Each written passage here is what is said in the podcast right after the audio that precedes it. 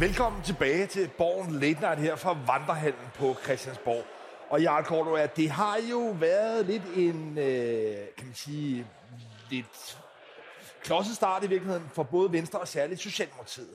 Fordi i dag er der for første gang muren i krogen i den socialdemokratiske folketingsgruppe. Der er socialdemokrater, der til Dagbladet Børsen nu begynder, jo ikke helt åben med navns nævnelse, men at begynde at fortælle om, at der er frustrationer dybt ned i den socialdemokratiske folketingsgruppe. Folk føler ikke, at de bliver hørt, at de bliver taget med på råd, og i det hele taget, at regeringen er særligt socialdemokratisk. Samtidig havde vi også lige før påske nogle virkelig dårlige målinger for Venstre, som ganske vist ikke måske har brudt ud i borgerkrig nu, men som jo også er noget, der ligger og skuer. Men lad os starte med Socialdemokratiet. Det, at der nu er socialdemokratiske folketingsmedlemmer, der går ud åbent og fortæller om frustrationerne. Er det et problem for Mette Frederiksen? Ja, det, det er det, for det viser jo, at hun har jo ikke sådan øh, totalt styr på det til synlædende. Altså, også fordi der er jo tale om flere øh, ordfører. Det er godt nok anonymt, men, øh, og vi ved jo heller ikke, hvor tunge ordfører det er. Vi ved ikke, om det er en finansordfører, eller om der er en kirkeordfører, eller hvem det nu er. Men der, men der er flere, øh, og, og de bruger sådan nogle rimelig hårde gloser om, at de, hele, øh, altså, de har haft en forventning om, at når man nu har lavet den her SVM-regering, jamen så var der ligesom lavet nogle mekanismer, som gjorde, at man ikke bare sådan øh, fik øh, alle beslutninger til orientering. Kritikken går på, at alle de store beslutninger, de træffes oppe i koordinationsudvalget, oppe i økonomiudvalget, og så i regeringsledelse. Og så er det sådan lidt, øh, de her enkelte folketingsmedlemmer, de får sådan lige til orientering om, at, at, øh, at det har vi altså besluttet. Og, øh, og det er jo klart, altså hvis man er folketingsmedlem, så vil man gerne have indflydelse. Og, øh, og, og hvis man ikke får det, jamen så er man jo bare stemmekvæg. Øh, og nogen vil jo så sige, ja, men det vidste de godt, øh, da I allerede stillede op. Sådan har det været længe. Men hos Socialdemokraterne kan man forstå, der har der ligesom været, i hvert fald mens de var en mindretalsregering, måske lidt mere øre for, at man blev inddraget. Øh, fordi der er jo også nogle af dem, der er citeret i den her børsens artikel, som hele Christiansborg jo taler om i dag, det, det er tydeligt, det er, at i gamle dage, hvor man øh, for eksempel under Torning, der var det lidt det samme. Man kan måske også sige det på en anden måde. Det er lidt mere besværligt at inddrage de forskellige enkelte medlemmer, når man nu er i en, øh, en, en, en samlingsregering af flere partier, fordi der er kompromiserne allerede indgået, og så er det enormt svært at, at, at komme ind bagved som enkelt folketingsmedlem i, i, øh, i en socialdemokratisk folketingsgruppe og få noget indflydelse. Men det der jo er en skærpende omstændighed, og det der totalt over, over tid kan komme til at næ, altså, knæve lidt mere på regeringen, det er, at der jo nu sidder en lang række tidligere minister i den socialdemokratiske folketingsgruppe. Altså en ting var, hvis det var det, man kalder backbenchers, altså folk, der sidder nede på de bagerste rækker, og måske aldrig har haft så stor indflydelse. Men nu er der lige pludselig nogle folk, som Mette Frederiksen ganske vist jo valgte at vrage som minister, men som ikke desto mindre har været med i de der beslutninger. Men, men vi ved jo ikke, om det er nogen af dem. Nej, jeg siger bare, nej, jeg siger bare men, men, men, altså, det så man jo også tidligere under Helle Thorning. Hun havde det store problem, at hun ofte lavede ministerrokader. Så der var også nogen, der røg i svinget, om man vil. Og det er klart, at det giver en anden tyngde i Folketingsgruppen, og en anden, kan man sige, ustabilitet, hvis der lige pludselig sidder nogle folk, som de andre er vant til at lytte lidt mere til, som også begynder at kritisere. Men hånd på hjertet, havde, havde du ikke forventet, at der på et eller andet tidspunkt kom noget knas i den socialdemokratiske folketingsgruppe? Altså nu er der gået 100 dage, vi er over på den anden side af påsken, der har været nogle øh, sådan ret så øh, upopulære forslag, står bededag, øh, det er virkelig det, der virkelig falder i øjnene. Øh, fagbevægelsen øh, mødte op i stort tal til SF's øh, landsmøde lige før påske. Øh, klart en, en demonstration, nogen sige en provokation af, af, af Socialdemokratiet og den socialdemokratiske top. Øh, lige set Rigsgaard blandt andet fra FH, og der var flere andre osv. Alt det her og, og, og vi ved jo, at der sidder også folk øh, i den socialdemokratiske folketingsgruppe, som står fagbevægelsen meget nær. Og det er vel ikke helt overraskende, at nogle af dem er blevet aktiveret, og nu begynder at brokke sig til børsen. Nej, ja, nej, jeg vil næsten skærpe det og sige, at det er den største overraskelse er i virkeligheden, at man har kunnet holde låget på gryden så lang tid, som man har. For det, man skal huske, det er, at i sin tid tilbage, da Mette Frederiksen udskrev folketingsvalget, der kom det altså som en kæmpe overraskelse, for den socialdemokratiske folketingsgruppe, at Mette Frederiksen gik til valg på, at Socialdemokratiets første prioritet var at danne regering sammen med Venstre. Hvis man kan huske den overraskelse, tumult, som Lars Lykke skabte til 2019, da han udgav befrielsesøjeblik, og lige pludselig, dengang ikke engang næstformand Christian Jensen anede, at det var Lars Lykkes øh, plan. Og det samme fænomen gjorde sig altså gældende her, da Mette Frederiksen gik til valg på at lave regering med Venstre. Så derfor sidder der jo altså en lang række socialdemokrater, også her i Folketingsgruppen, som ikke på noget tidspunkt har synes det var en god idé, at Socialdemokratiet skulle blande blod med fjenden. Og det er jo nu, hvor der også har været tilstrækkeligt mange upopulære beslutninger. Og en anden faktor, som man også skal huske, det er, at Socialdemokratiet har altså meget altså vigende meningsmålinger. Så den De har effekt, også tabt den 4-5 procent. Så den effekt, man jo begynder at se nu, det er jo også Socialdemokratiske folketingsmedlemmer, som begynder at blive usikre på deres taburetter eller på deres egne øh, mandater her i Folketinget, og begynder at frygte, at det kan være SF'er, der hugger det til næste valg. Men det, der måske øh, er lidt specielt her, det er jo, at øh, det, øh, hvor skal man sige, stort set alle de blå partier i overvis har tordnet imod uh, Mette Frederiksen, som er altså ligesom være en mester inden for topstyring, og, og, og det har man jo ligesom sagt til Socialdemokraterne, nej, det er der ikke tale om, og sådan noget. Nu kommer kritikken ja. fra uh, den socialdemokratiske øh, folketingsgruppe, så man, man får ligesom indtryk af, at der sidder nok nogle blå og, og lapper det i sig simpelthen, øh, og måske nogen ude på, på enhedslisten. Men øh, ja, nu, noget, jeg er nysgerrig på, ja. fordi øh, altså, at det kommer i Socialdemokratiet, synes jeg ikke er mærkeligt i det forløb, der har været. Men til gengæld synes jeg egentlig, at det undrer mig, at når Venstre er styrtdykket, man skal huske, at Venstre fik et katastrofevalg, og siden da, ja, der er det kun gået værre i meningsmålingerne. Og jeg har egentlig lidt svært ved at forstå, hvorfor er der egentlig ikke folk i Venstres folketingsgruppe, som reagerer for mig at se lige så logisk naturligt, som de nu gør i en socialdemokratisk folketingsgruppe? Jamen, det kan jo komme, øh, vil jeg sige. Øh, man kan måske også sige det på den måde, at Venstres folketingsgruppe er jo ikke så stor. Øh, og alle har jo øh, et eller andet at rive i. Alle er jo faktisk blevet ordfører for et eller andet spændende og interessant. Ikke? Så det er måske den ene forklaring. Øh, der, måske heller ikke, der sidder måske heller ikke sådan øh, nogle typer af skuffede øh, tidligere ministre. Det, det gjorde der faktisk i den gamle folketingsgruppe. Der sad en hel række af backbenchers, som du kalder det, tidligere minister, som synes, at, at det er helt forkert, at de ikke selv øh, kommer i, i front. Det er der ikke rigtig mange. Der er rigtig mange unge, yngre kræfter, folk på vej frem. Og alle dem, der har været ministre, jamen øh, de, de er jo ministre nu. Øh, og alle dem, der kunne tænkes at gøre øh, Jacob Ellemann øh, rang stridig, fordi Jacob Ellemann er jo stadig sygemeldt, og øh, nu, nu, har vi, nu er vi nået til påske, vi er over påske, han er stadig ikke kommet tilbage. Spørgsmålet er, hvornår han kommer tilbage. Virkelig, virkelig interessant. Øh, mit eget bud er nok efter sommerferien, øh, og mange vil sige, at det er alt for sent, øh, og specielt med de meningsmålinger, der er. Men, men, men det tror jeg, det handler om. Nogle af de folk, man kan sige, som kunne i tale sætte en kritik, og har gjort det tidligere, Søren Gade, Ja, han er altså folketingsformand. Han går ikke rundt og, og undskyld mit franske, tisser i hjørnerne. Det gør han altså ikke. Øh, Troels Lund Poulsen, øh, i parentes, øh, landets mest populære minister ifølge Gallup-målingen før øh, påske, som jo var meget overraskende, og som sendte Mette Frederiksen ned på, ja, hun var jo i top øh, 3 fra bunden, øh, tror jeg det var, og bundplaceringen, ja, det var ingen ringer end Jakob Ellemann Jensen. Så kunne man også sige, at der var jo også Stefanie Lose, som er kommet ind. Ja, hun er den næst mest øh, populære minister, selvom ingen aner, hvad hun har foretaget, så er hun øh, altså, jeg har ikke øh, set noget udspil eller noget som helst, hun er bare blevet præsenteret på Slotspladsen. Så det, det, det er meget mystisk øh, egentlig, øh, hvorfor der ikke er mere debat, men tro mig, øh, rundt omkring i de enkelte øh, medlem, medlemskredse, der er der selvfølgelig debat, og jeg har også bemærket, at Troels Lund og Stefanie Lose for tiden og fremadrettet er på rundtur til at forklare Venstres positioner. Det er naturligvis pleje af baglandet. Forklaring, hvad, hvorfor er vi i regeringen? Hvorfor gør vi, som vi gør? Øh, og hvorfor skulle man øh, øh, bakke Venstre op? Men meningsmålingerne, og der var den fra sidste uge, der var rigtig slem. 8,8. Det laveste voksmeter nogensinde havde målt Venstre. I den her uge knap så slem, men man ligger under 10 procent. Men jeg, jeg har en anden forklaring på, at der endnu ikke ligesom er mytteristemning i Venstres folketingsgruppe.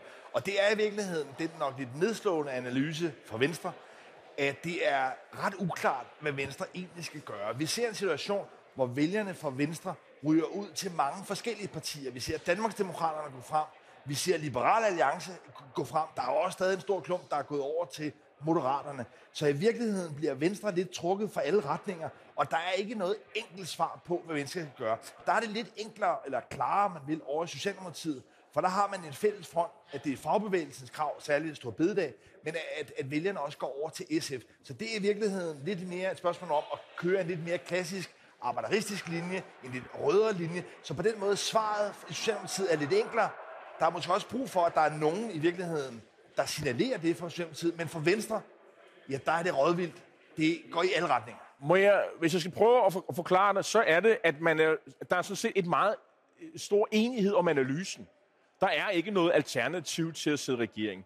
Der er ikke et borgerligt projekt. Altså, øh, man har, man er synes, alle dem, der bestemmer noget og har en holdning til de her ting, de er sådan set enige om, at øh, jamen, det er regeringssamarbejdet er det eneste øh, fornuftigt at gøre for Venstre denne situation. Der er så nogle vælgere, som siger, at det er de så ikke enige i, og så er de rent øh, alle, alle mulige steder hen.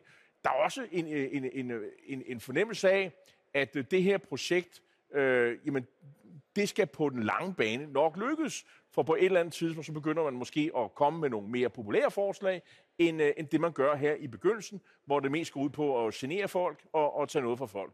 Men øh, om, om den øh, skal man sige, strategi holder, det, det er jo ikke til at sige. Det kan jo ende i et stort brag. Venstre kan gå endnu mere tilbage, det kan helt opløses. Men indtil videre, der er ikke nogen, der stiller sig an og siger, jeg vil have, at Venstre skal forlade regeringen. Der er, altså, alle dem, der betyder noget i Venstre, de er sådan set enige i, øh, i den beslutning, der er truffet. Men det, der er det store sådan, risikoscenarie for både Venstre og Socialdemokratiet, det er jo, at den frustration, der er... Altså, jeg skal ikke være tage fejl af, at folk i Venstre er jo frustrerede over, at det går så dårligt i meningsmålingerne.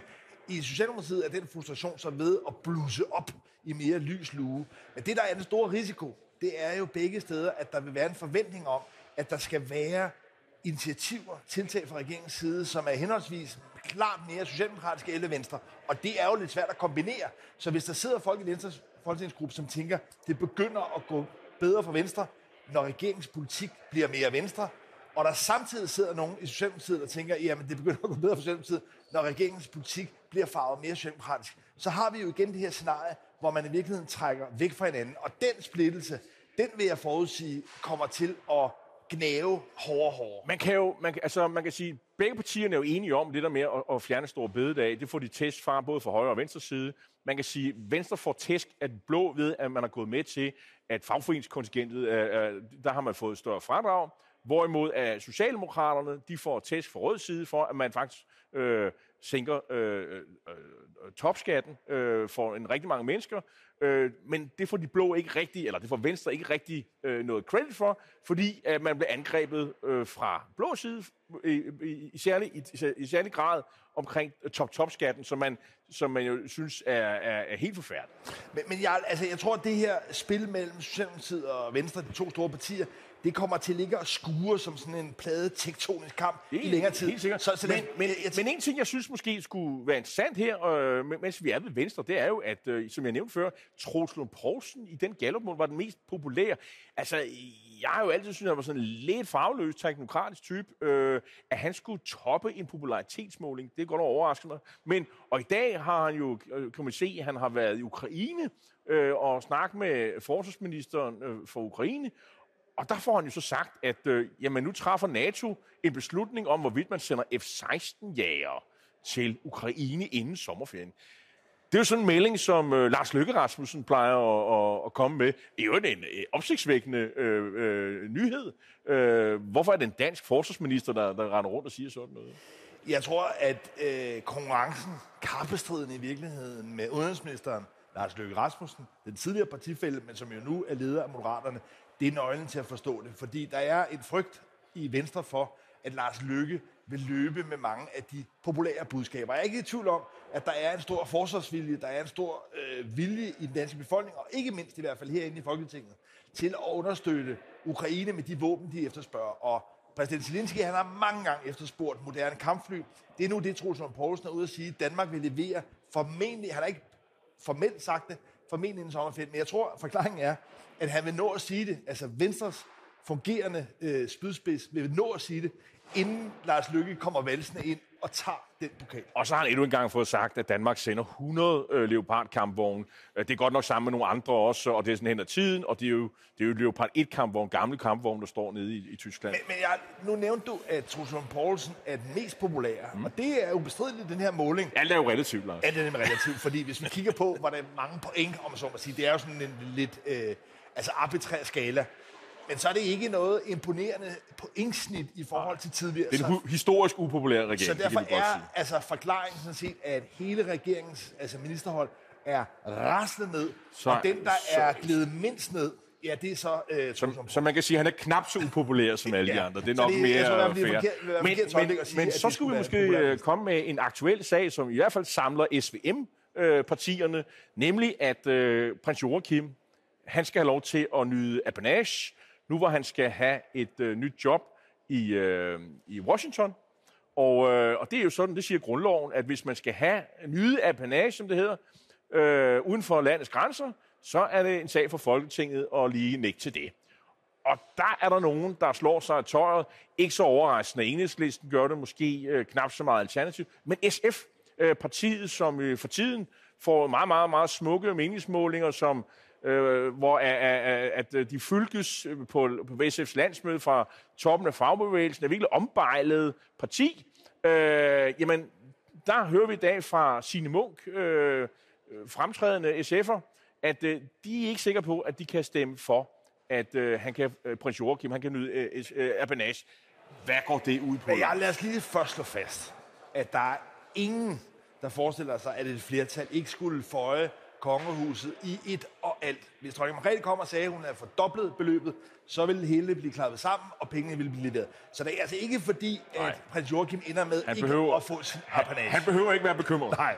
Så, så det, der er sådan set mere er spørgsmål her, og det er derfor, det er interessant lige præcis SF begynder at skue her, det er, at SF's argument for at stille spørgsmålstegn ved det, det er simpelthen, om man fra den side skal understøtte våbenlobbyen, for han skal være militær attaché i, i Washington, så det er i virkeligheden mere den forsvarspolitiske dimension. Skal Danmark ind og være en aktiv spiller i forhold til salg af våben øh, på den globale scene?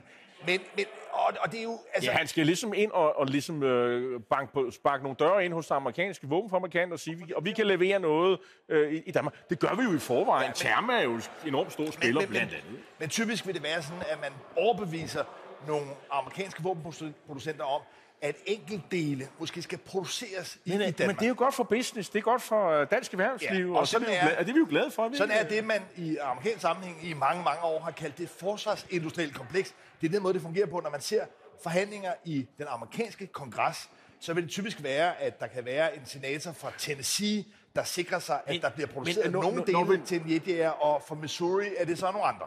Men når vi nu alligevel skal, skal bruge øh, alle de her milliarder af penge, øh, nærmest øh, resten af tid ud, alt hvad der er i overskud på de offentlige budgetter og sådan noget, det skal gå til, til, til hvad hedder det, militæret og, og en ny indkøb, så er det vel fornuftigt nok, at, at vi har en, en, en, en prins, som kan sparke døren ind hos, hos amerikanerne og sige, vi kan også noget. Øh, vel sagtens. Det er jo- Hvorfor kan SF ikke acceptere, at Ja, den... men, øh, men det, det er jo en velopprøvet model. Der er rigtig mange afrikanske lande, som Afrikanske til, lande, til, ja. til FN typisk har sendt prinser. Ja. Det har typisk været måske øh, de lidt mindre øh, frankerede yngre prinser, som ofte Nå. er blevet sendt til FN. I FN-systemet, i byråkratiet omkring FN, sidder der altså ubegribeligt mange øh, afrikanske prinser. Og nu er det, Danmark så går ind i den afrikanske tradition med at afrikanske skubbe vores tradition. øh, prinser frem i, Men- øh, i våbensalg. Men det kan jo gøre noget nytte jo. Altså, men okay, det er i hvert fald kontroversielt, og man kan sige, hvis man skal, og vi skal selvfølgelig være seriøse her, for, og det skal selvfølgelig, fordi selvfølgelig kommer det til at glide igennem, men det der med, at der ikke er konsensus omkring de her ting, det er vel et eller andet rødt flag, øh, advar, advarselsflag til Amalienborg om, at altså, der er ligesom grænser for, hvad man politisk kan lægge ryg til. Og her var måske noget, som, hvor SF siger, det kan vi ikke være med til. Altså, det der det har vel også noget at gøre med, at man ligger lidt i konkurrence med Enhedslisten og Alternativet øh, om stemmerne. Eller hvad? Jo, men det der jo også er en overvejelse i det, det er, hvis det her vidderligt, som du lægger op til, som jeg synes er et rimeligt argument, at det her det er en vigtig, det er et vigtigt eksporteventyr for Danmark i de kommende år. Hvis det er en så vigtig post, så kunne man jo godt gøre sig den overvejelse, som man vil gøre mange andre steder, og spørge sig selv, hvem vil være den mest kvalificeret militærattaché. Og det er meget muligt, at, at systemet fungerer, som i Afrika, med at prinserne, kan man sige, kan åbne andre døre. Men det er jo måske lidt tvivlsomt, om tilfældigvis lige prinsen skulle være den mest kvalificerede. Men- men- så men derfor der- rejser der er- det jo spørgsmål har- om, kan man sige, hvad det er for nogle mekanismer, der gør sig gældende i forhold til, hvad man ansætter. Man kan sige, at erhvervslivet har jo i, i flere år sagt, at øh, det gør en kæmpe stor forskel, om man stiller med en prins eller en eller anden minister, som ingen kender. Altså det, det, og det argument øh, har erhvervslivet, og det, det tror jeg, man har lyttet til. Altså det tror jeg bare, at det er sådan helt, øh, om det er sådan en afrikansk tradition, og det skal jeg ikke kunne sige, det er i hvert fald en tradition i, i Danmark. Men øh, en anden ting, som øh, man måske også kunne øh, øh, bemærke sig, det er før, før, før påsken, og sådan en, en, en, et par dage inde i påsken, hvor der ligesom var fred og ro, og der skete slet ikke noget herinde. Pludselig så kom der et, et finanslovsforslag dumpende fra øh, Inger Støjbergs parti, Danmarksdemokraterne. Øh, Dennis Flytkær, deres finansordfører, han var i spidsen for det, og øh, det endte så lidt pludselig med, med ballade med, med Danmarks Radio, fordi øh, de ville hellere have, at de sendte en kvinde, øh, og det har vist egentlig fået temmelig meget opmærksomhed også. Men det, der ligesom var indholdet i det her finanslovsudspil, det er måske ikke så overraskende, at øh, Danmarksdemokraterne samler faklen op fra øh, øh, Socialdemokraterne og fra Venstre regering og tidligere regeringer om, at man skal udflytte statslige arbejdspladser, offentlige arbejdspladser fra hovedstaden og ud i provinsen. Og det var ligesom det, jeg så som det øh, omdrejningspunktet, hovedslagnummeret i øh, finanslovsudspillet. Ja, der er to ting, der er værd at bemærke ved det finanslovsudspil, der kom fra Danmarksdemokraterne. Det første, og måske lidt forunderligt, det var, at det blev lanceret i Haslev. Og det er en stationsby... Øh, Hvor du er født. Hvor jeg, jeg er ikke født der, Nå. men jeg er vokset op. Jeg har gået min skoleår Det er sådan, i, det i var. Haslev. Du er født i Grønland, det er Og det er rigtigt. en øh, stationsby.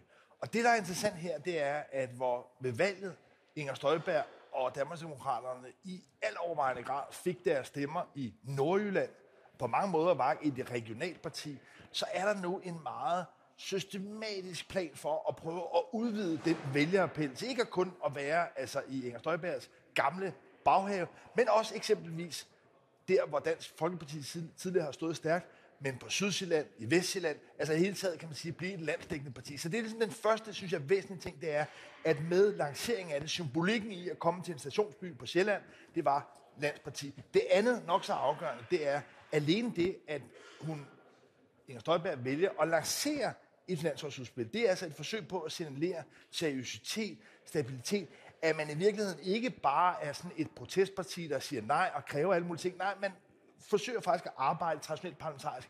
Og det, jeg tror, der er værd at bemærke ved det, det er, at hvor nogen, særligt i Venstre, havde et fromt håb om, at Inger Støjberg, Danmarksdemokraterne, ville være en døgnflue, der altid ville forsvinde med det samme, så tror jeg bare, at kombinationen af den her evne til at blive landstækkende, og to, arbejde stabil, traditionelt parlamentarisk, det er altså noget af det, der viser, at Danmarksdemokraterne, som i hvert fald i forløb i en måling, har vist sig større end Venstre, er noget, der er kommet for at blive.